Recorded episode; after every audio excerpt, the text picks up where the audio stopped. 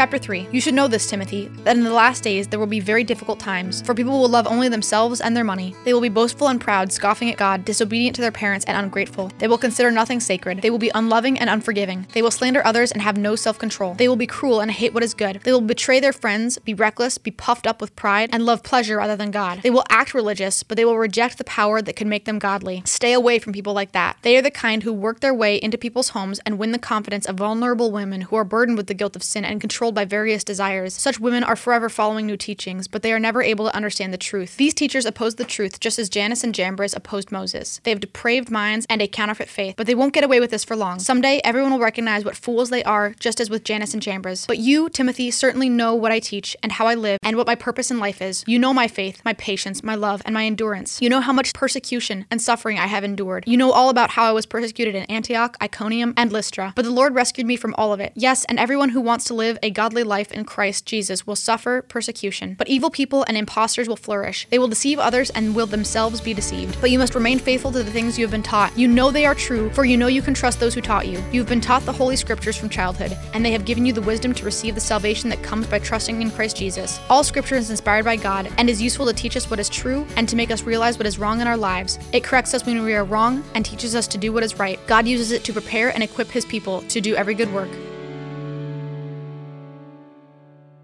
How can you tell if someone acts like a Christian but rejects the power to make them godly? How can reading or listening to Scripture help you to know what's true and help you become more like Jesus?